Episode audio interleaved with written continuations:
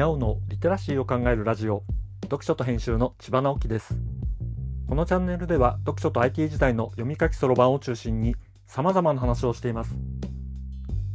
今回お話しするのはウィッシュの成功を祈る日々というものです。木曜日はアドについていきますの日です。札幌はちょっと春めいてきたかなと思ったらまた真冬日が続いて春がちょっと遠のいた感じになってしまいました。もう少し我慢が必要みたいですね。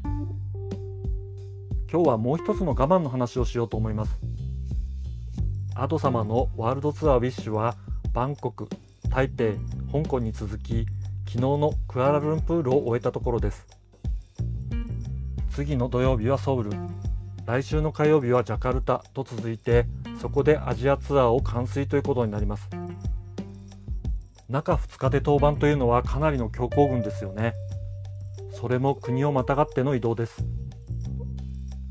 プロの世界でもちろん万全の配慮をしながらだということは分かっているのですが元気で過ごせているのだろうかと余計な心配をしてしまうものなのですね。ファン心理というのは勝手なものです。アド様に何としても成功してほしいとか辛い思いをしてほしくないという願いは応援という言葉を借りて自分自身の願望を置き換えているに過ぎないのですよね。僕が想像することなどたかが知れています。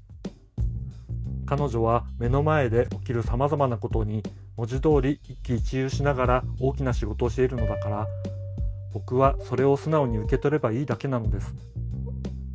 できることはそれだけです。当たり前ですが。でも改めてそう思って推し活って結構しんどいものなんだな。思ったより体力がいるなとしみじみと感じているところです。つでもアド様の歌を聴くことはできて歌やアートワークに込められた人々の思いや努力に触れることはできますからね。アジアツアー後半戦も成功を祈りながら元気に過ごしたいと思っています。今回はウィッシュの成功を祈る日々という話をしました。今日はここまで。読書と編集では IT を特別なものではなく常識的なリテラシーとして広める活動をしています。ストア化で IT リテラシーの基礎を学べるオンライン講座をやっています。詳しい内容については概要欄のリンクから見に行くことができます。コメントはリスンで、文字で読みたい方はノートをどうぞ。どちらも概要欄にリンクがありますので、フォローいただけると嬉しいです。今日もワクワクする日でありますように。